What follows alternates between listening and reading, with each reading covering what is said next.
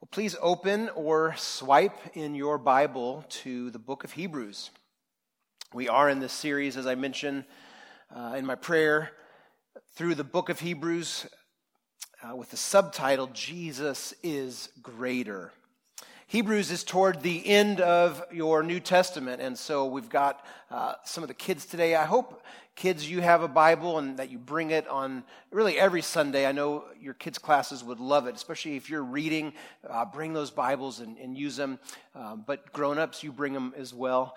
Uh, but you'll see on the screen where Hebrews is located, kind of sandwiched there uh, between um, Philemon and the book of James, again, toward the end of the New Testament. And we're in chapter six, verses four through twelve today. And if you would follow along as I read those verses. Hebrews chapter six, verses four through twelve. For it is impossible in the case of those who have once been enlightened, who have tasted the heavenly gift and have shared in the Holy Spirit, and have tasted the goodness of the word of God and the powers of the age to come, and then have fallen away, to restore them again to repentance, since they are crucifying once again the Son of God to their own harm and holding him up to contempt. For land that has drunk the rain that often falls on it and produces a crop useful to those for whose sake it is cultivated receives a blessing from God, but if it bears thorns and thistles, it's worthless and near to being cursed, and its end is to be burned. Though we speak in this way, yet in your case, beloved, we feel sure of better things, things that belong to salvation. For God is not unjust so as to overlook your work and the love that you have shown for his name in serving the saints, as you still do. And we desire each one of you to show the same earnestness to have the full assurance of hope until the end, so that you may not be sluggish, but imitators of those who through faith and patience inherit the promises. This is the word of the Lord. Thanks be to God. Let me quote two scholars that I read in my study this week. It is no exaggeration to designate the passage we now consider as one of the most controversial in the book of Hebrews, indeed one of the most disputed in the entire New Testament. And then another. These are some of the most difficult verses in the entire book, the most controversial and most debated. So we have one of the most controversial, one of the most disputed, some of the most difficult, and most debated. And we've got like twenty minutes or a little bit more. We started late. By the way, I keep forgetting to remind us that we, we want to start at ten, and so we that are up front need to start on time, but but we want you to be here for that. So just as a reminder, try to Try to come a little before ten, you know, use it as an excuse to get a coffee back there, but ten o'clock anyhow. But we will we will try not to be too much longer. We all are waiting for lunch, so that's uh, that's in us too. Not only is this passage controversial, disputed, difficult, debated, I agree with those scholars, it's also very sobering. It, it's dealing with the the serious danger of apostasy. So let's let's talk for a moment about that word. And so you see in the title of today's message, the serious danger of apostasy, to be an apostate. Such a strong church word, if you will. Um, at a basic level, an apostate, right, is simply one who abandons a belief, a religious belief or a principle. Okay, so, so it could kind of be very generic. But but in the Christian life, we're, we're a Christian church, and we, we are looking at this book. We believe this is God's word, all of it from Genesis to Revelation. And, and this letter, it's a sermonic letter, as I keep mentioning, um, is God's revelation um, for us today. And, and so this text, and we've actually seen it already. We'll see it again. There's these warning passages in this sermon, and this is one of those. And it deals with this topic of apostasy or what it means to be an apostate. So let me read a more technical or specific definition, because we're not just talking about the abandonment of religious belief in general. Okay, so if you look on the screen, Michael Kruger, who I quote, he's a New Testament scholar in the um, in one of the Carolinas at a Reformed Theological Seminary. Um, he says this: an apostate is someone who once seemed, that's key, who once seemed to be a believer, but who later totally rejects Christ, turns away from sound teaching, and leaves the church. So that's what I mean, right? We need to make sure definitions are the same. Now, you may have a different thought about apostasy, but today, as I talk about it, and as we have this sermon title, I'm, I'm going off that definition, and I think I think that's that's right. And, and as I said, this is sobering. I, I was a youth pastor for almost twelve years. Soma now, we are in our fourteenth or fifteenth year. I came to know Jesus in youth group. And so maybe if you, you know, have been a Christian for a length of time as well, you maybe also can identify with people who once seemed to be believers. They went to camp, they went on missions trips, that's I'm thinking about youth group. Then as a youth pastor, they, they were part of things, they were in leadership, they sang up front, they, you know, but later rejected Christ and turned away from The, the sound teaching of, of the word and, and left the church. And that's sobering. Now, let me just say it, like we just sang about, God is in the business of calling prodigals home. And we don't know, right, who is an apostate. So I have people in mind. That's, that's what I'm getting at. As, as a pastor of our church, as a youth pastor for a lot of years, as someone in church and youth group, they have turned away. They might be apostates. And as I've been thinking and praying and working on this all week, and I'm going to get to this at the end, but I, I've been praying for some people by name, that they would not be apostate. In fact, that they would simply be in a season of of having turned away, of, of you know, being prodigals, right? Like Jesus tells the story, and, and, and that they would come back. And so until the end, right, and we don't know. We don't. We aren't God. We don't have omniscience. So we don't know who is. And we need to reserve and very much reserved judgment on these things. But the scriptures speak of this. The scriptures speak of this serious, sobering, scary, and weighty issue. And it is the hub of our, our passage this morning. As I said, this is one of the warning passages. Now, last week, we actually kind of began this, this whole section. It began in chapter five, verse eleven. There, we looked at this, this confrontation against immaturity, and then a challenge toward maturity. And so uh, our author, whoever he was, was getting ready to say these sobering, serious things about apostasy. But first he he confronted them of their immaturity and challenged them to, to mature. But now he gets to this serious, this serious word. By the way, next Sunday, um, a friend of Soma's who's preached a few different times over the last year, Daniel Flores, he will be back and he will finish out chapter six. And um, it's, it's a much easier, lighter, happier kind of a text. And I'm glad he has that uh, as well. But, but we have to deal with this today. Now, the scriptures make it clear. My conviction, I will admit, and there is debate in the church, in capital C church, maybe in lower C church here, uh, but I, my conviction is that true believers cannot lose their salvation. Those who have truly repented of their sin, who have been united to Christ, um, or put it another way, those who are truly saved, who have been born again, regenerated by God, have trusted in Christ, they will be saved always. They cannot unsave themselves or lose something.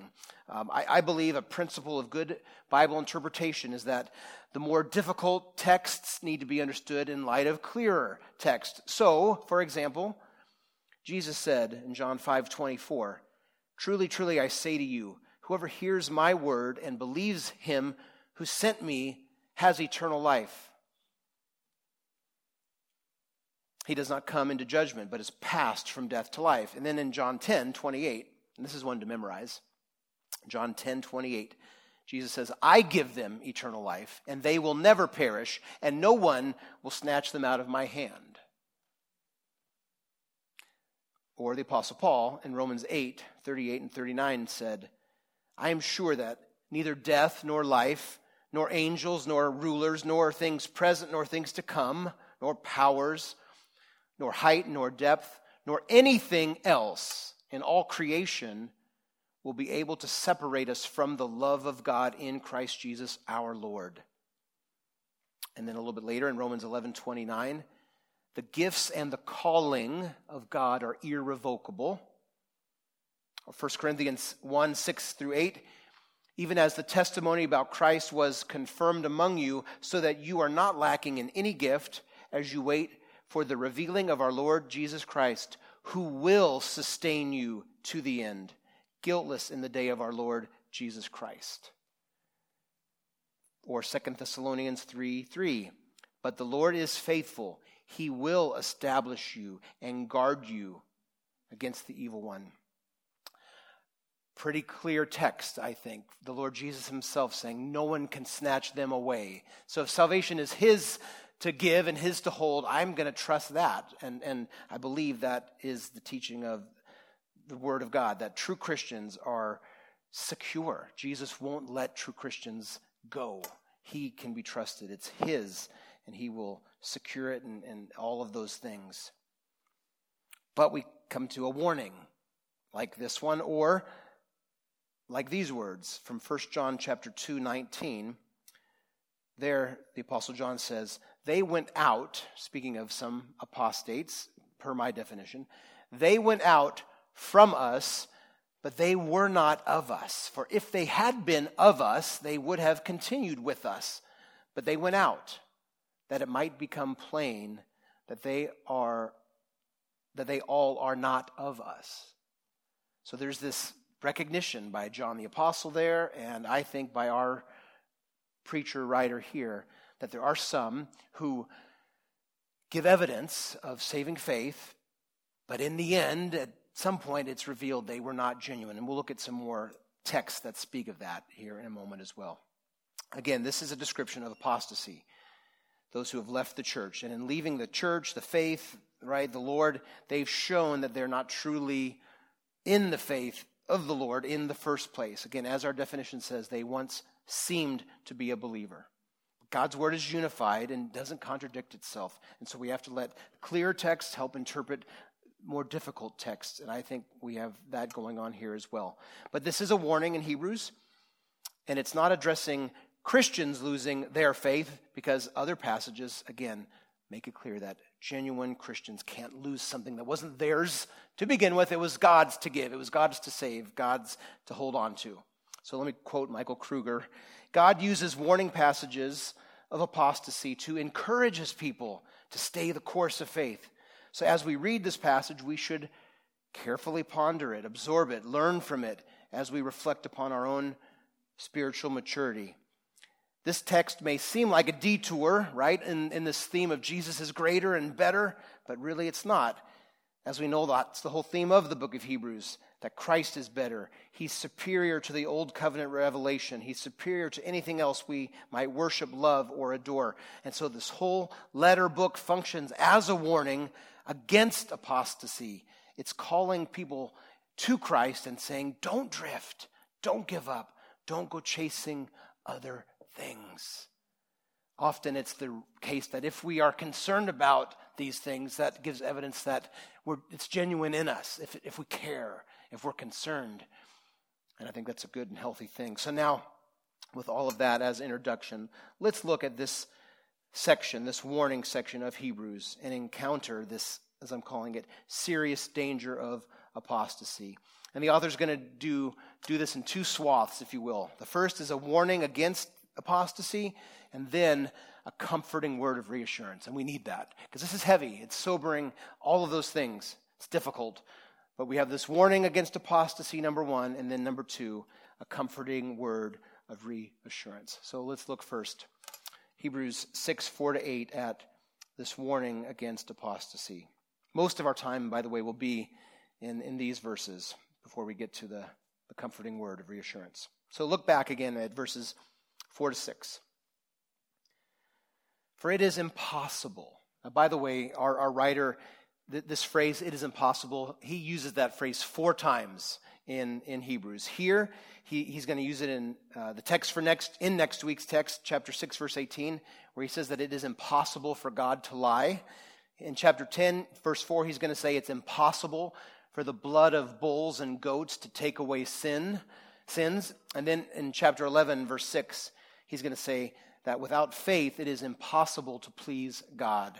So he uses these words four times, and in all of them, it simply means something that cannot happen, okay? And so here, the phrase is saying something cannot happen. And, and specifically here, if you kind of look at uh, look at the text again, look at verse four, it is impossible.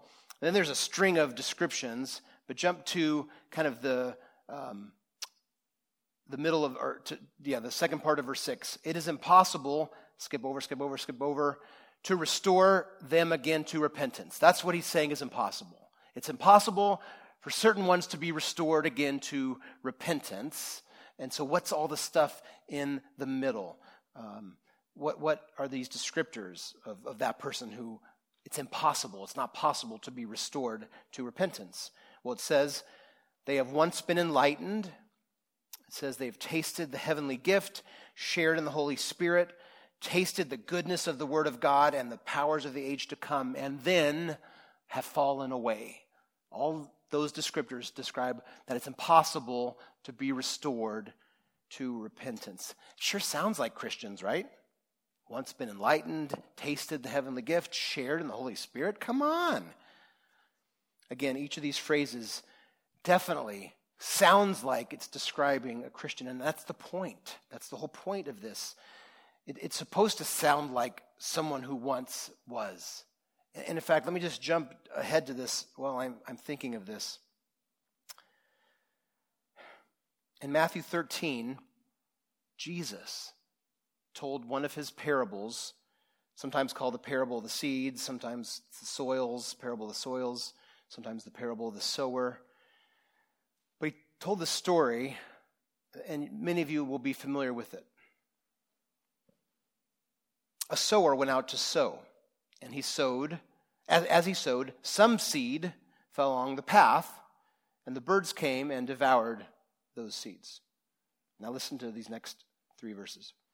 Other seed fell on rocky ground where they did not have much soil, and, and immediately they sprang up since they had no, no depth of soil. But, but when the sun rose, they were scorched. And since they had no root, they withered. Then number three, other seed fell among thorns, and the thorns grew up and, and choked them. And then, of course, The, the final so, seed, or soil rather, other seeds fell on good soil, produced grain, some a hundredfold, some sixty, some thirty. And then this is Jesus' explanation. Back to the, the second set of seed. Verse twenty, Matthew thirteen. As for what was sown on rocky ground, this is the one who hears the word and immediately receives it with joy. Yet, He has, she has no root in him or herself, and, and they endure for a while, but when tribulation or persecution arise on account of the word, immediately they fall away. Doesn't that sound like someone who gives evidence, who looks like they're genuine? But Jesus says, no, time shows that, persecution shows in this case, they're not. They fall away. And some that's sown on thorns, this is the one who hears the word. So there's a evidence to a degree. There's there's a, looks like genuineness, but the cares of the world and the deceitfulness of riches choke the word, and it proves unfruitful. So some that falls away, some that proves unfruitful. Back to our text. Those who have once been enlightened, tasted the heavenly gift, shared in the Holy Spirit, tasted the goodness, and then fall away. I don't believe genuine Christians. As we heard already, Jesus said, I, I keep my own. I'm not going to lose anyone. God's faithful. He'll keep us to the end. But there are some who come in, but then they go out, and they end up proving themselves to be apostate. So let, let's just briefly look at these descriptions. It says first, they, in verse four, were once enlightened. Now again, this speaks of an initial exposure to the gospel, to instruction in the Christian faith.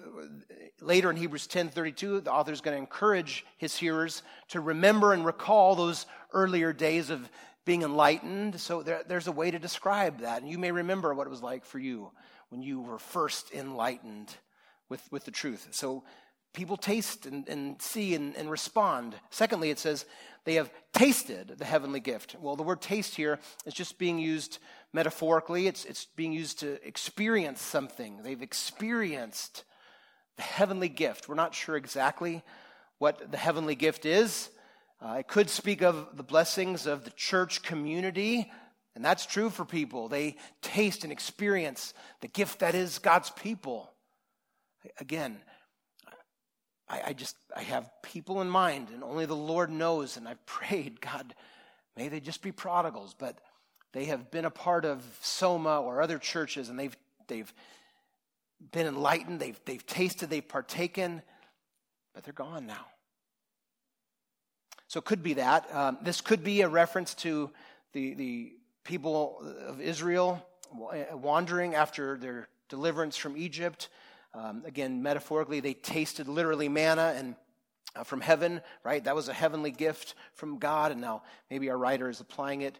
Um, in fact, the Apostle Paul, he uses this word kind of gen- generically and generally to speak of simply the blessings of God that surround salvation. That's called uh, a gift, right? So maybe it's that, but they've nonetheless experienced this gift. Number three, verse four, it says, they have shared in the Holy Spirit.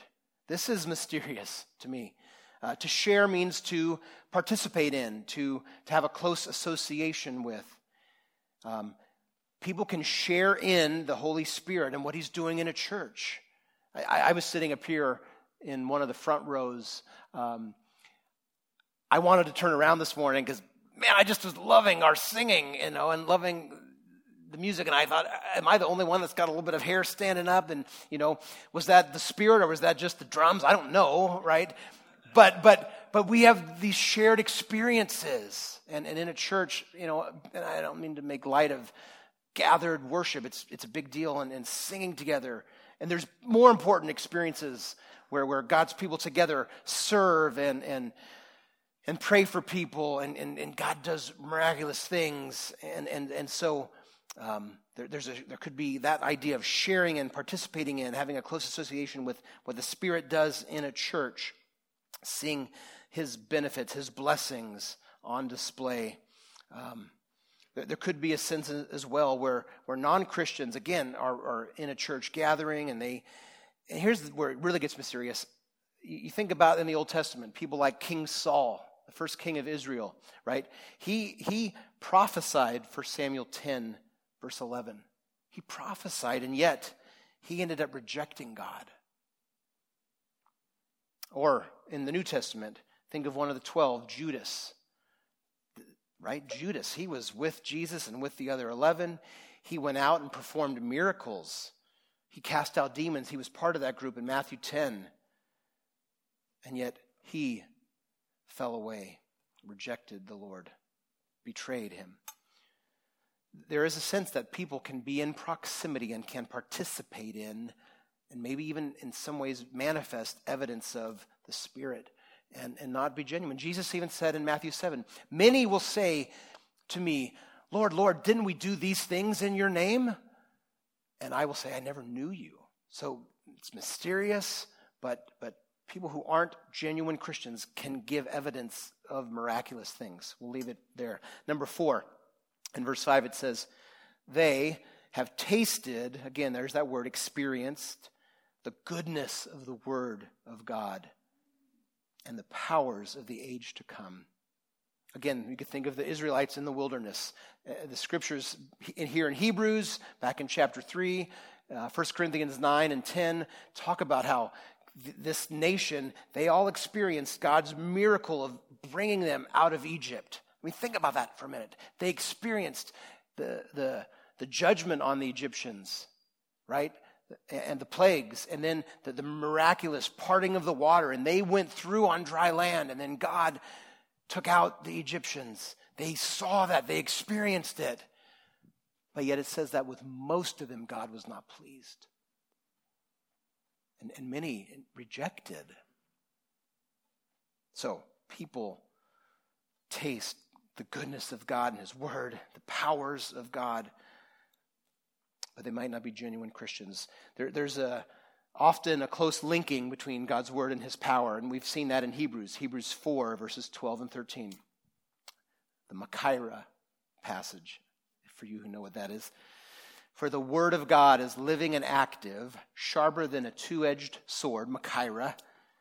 God's word is living and active, piercing to the division of soul and of spirit, of joints and of marrow, and discerning the thoughts and intentions of the heart.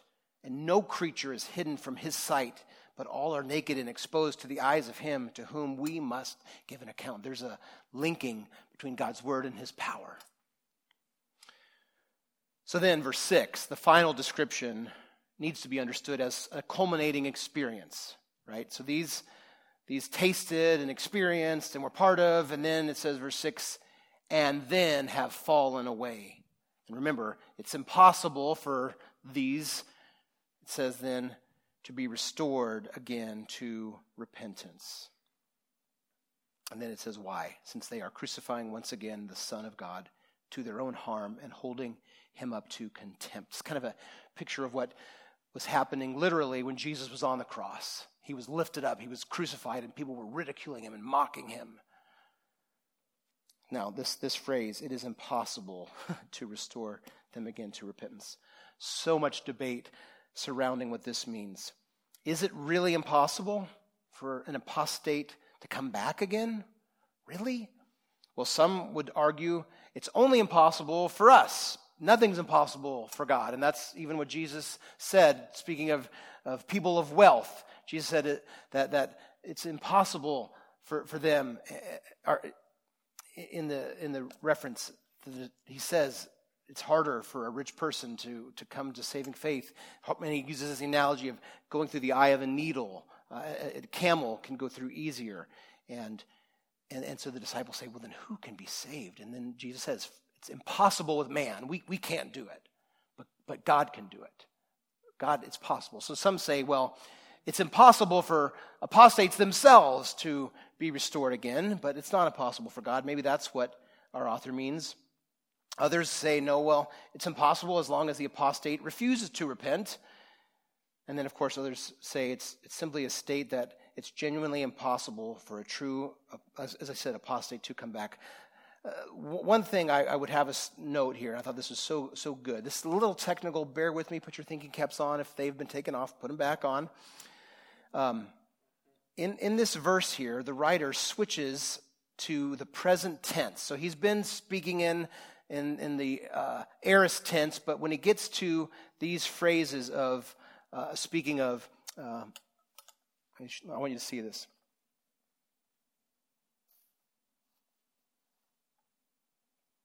In verse six, in the middle of the verse where it says, they are crucifying once again the Son of God to their own harm and holding, and then holding him up to contempt. At that point, there's a switch in, in grammar to, to a present tense form. And so it may be, it's just maybe one of those grammatical nuances that we can miss in English, but maybe the original would have, audience reading this, hearing this in Greek would have heard that, that if you in the present are, are rejecting Jesus, right? But then you, you stop rejecting Jesus, you, you of course can be restored. But if someone is presently doing those things, of course it's impossible. If you are rejecting Jesus, no, you, you can't be restored until you repent and stop rejecting Jesus and stop holding him into contempt. Then you, you can, of course, return. So maybe that's what the author has in mind. While someone is actively rejecting, of, of course at that point they can't be restored uh, again. Could be that as well. Again, books and books and articles and journals and, and conferences have been written on, on all of this. The Apostle Paul in Romans one speaks of a certain kind of rejection where, where God gives a person over. Those are hard words. Listen for a minute to Romans one twenty-eight. Since they did not see fit to acknowledge God, God gave them up to a debased mind. And he uses those same words in verse twenty-four and twenty-six. God gave them over, gave them up. That's a warning passage. What? Again, difficult, frightening, sobering. But there's hope. There's hope. Again, as I as I said already, if a person is wrestling with, I've been wandering from God, but now like the prodigal story that Jesus tells, I'm going to come back. There's hope for a person who, who comes back. We don't have God's omniscience. We don't know if a person is going to repent and turn, if they are a true apostate who can't be restored again. Of course, it says who continue to crucify Jesus, right? That's happened, and, and so on. You know, and a person who rejects and rejects is not literally crucifying Jesus again, but it's it's like they are. There's hope. And, and ours is to simply pray, and that's, again, one of my applications, but I, I want to say it now. When we see someone leave the church, the covenant community, and reject, we need to pray. Oh, God, may they not be an apostate. May they not have fallen away. Bring them back. Woo them back. May, may your kindness lead them to repentance, as Paul says in Romans. We, we need to pray. There are people, and maybe some of you are people who have had periods of rebellion and resistance, but you've returned, and we should always have hope. Like, we, again, we sang, let the prodigal come home. Let's pray for that, that a person wouldn't persevere as an apostate, but would, in fact, return. He then gives an analogy very quickly, verses seven and eight. Uh, related to this. He says, land that is drunk rain that often falls on it and produces a crop useful to those for whose sake it is cultivated receives a blessing from God. But if that same land bears thorns and thistles and no crop, it's worthless and near to be cursed, and its end is to be burned. Now, most of us, not all of us, most of us, um, for us, farming is a hobby.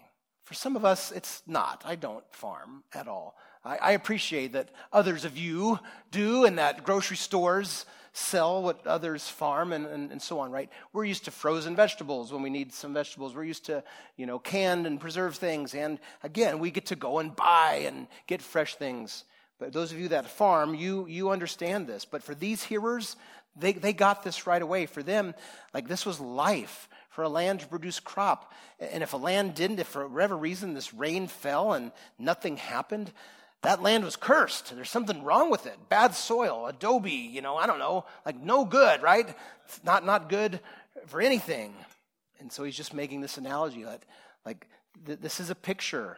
If a person is is in, in, sharing in and, and tasting all these things, and, and they continue to reject, that, that's giving evidence of, of something. So this... This warning, this warning of the danger of apostasy leads our preacher, though, number two, to give a comforting word of reassurance. And we need it, I need it this morning. So look with me briefly at verses nine to twelve. Listen to his tone. Though we speak in this way, though, though we give you this warning, yet in your case, beloved, this is the only place our author uses that word beloved, dearly loved ones, friends.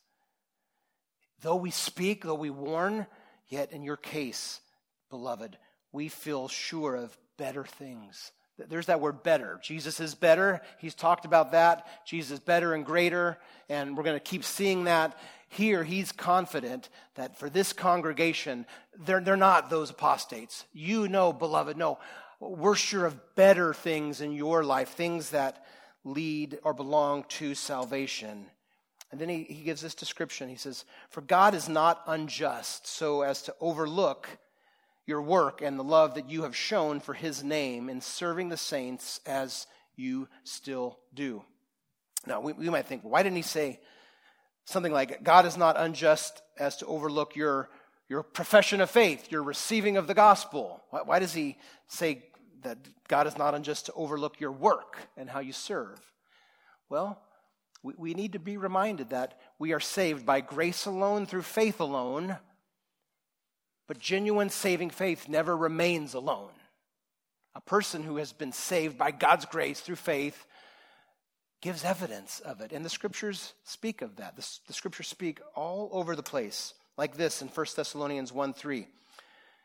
Paul says, "We remember before God and our Father your work of faith and labor of love and your steadfastness of hope in our Lord Jesus Christ." So this was a common way for the, the writers to understand. We aren't saved by works, But but we are saved for works. And we saw that at the start of our year. If you remember Ephesians two ten, we are masterpieces. We are, we are his workmanship, the work of a master craftsman, created in Christ for good works. Finally, the last two verses, verses eleven and twelve. "And we desire each one of you to show the same earnestness, to have the full assurance of hope until the end, so that you may not be sluggish." That's the word we saw last week, to be sluggish or to be lazy. "So that you may not be sluggish and lazy, but in fact imitators of those who through faith and patience inherit the promises." In other words, be serious about your walk with the Lord. Not not serious and gloomy, but but you know, like like take your faith in a serious way, desire to grow and to pursue and to follow Jesus. Until the end, he says, that is, persevere amidst trials and tribulations and hardships. Keep following Jesus. Remember, this is a warning. Don't turn. Jesus is greater.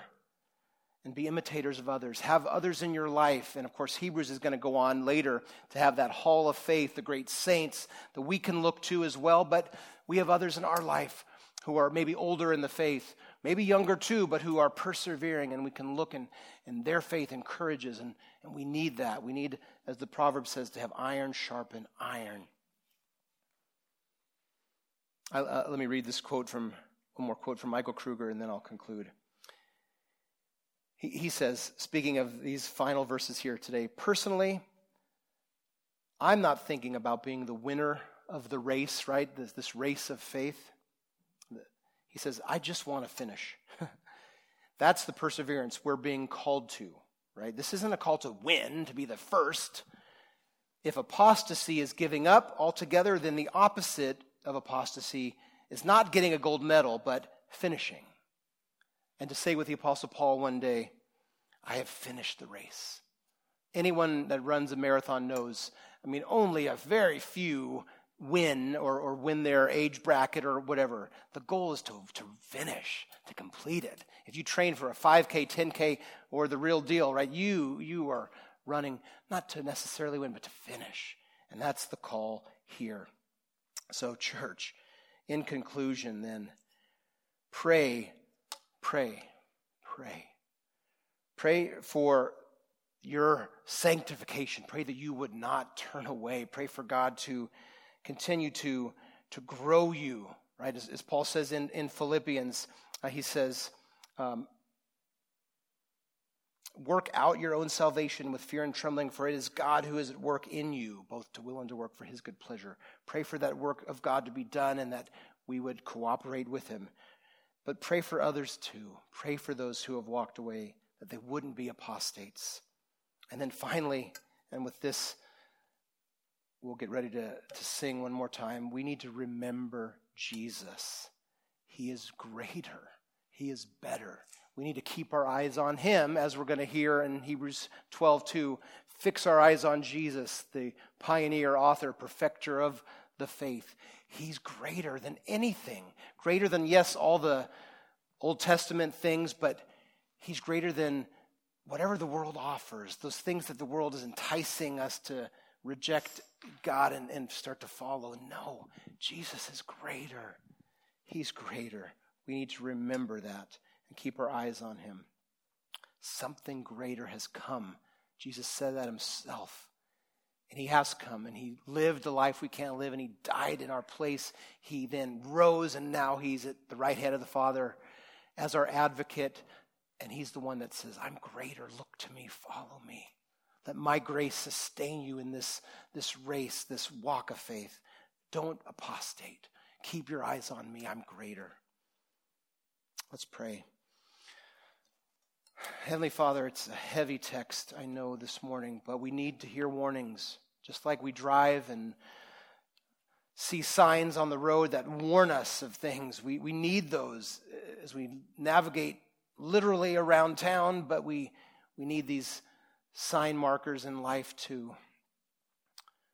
And may this today be, for most of us, a call to persevere and to keep our eyes on Jesus. But I pray, God, if there are some who have been flirting with leaving you, leaving the faith, may this call them back. May your kindness and your goodness lead them to repentance. Thank you for being greater, Jesus, being our Savior. In Jesus' name.